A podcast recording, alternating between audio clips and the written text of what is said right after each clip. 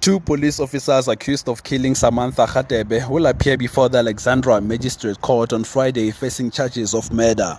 Radebe was coming from work when she was shot dead by a stray bullet during an alleged shootout between police and suspects early this year.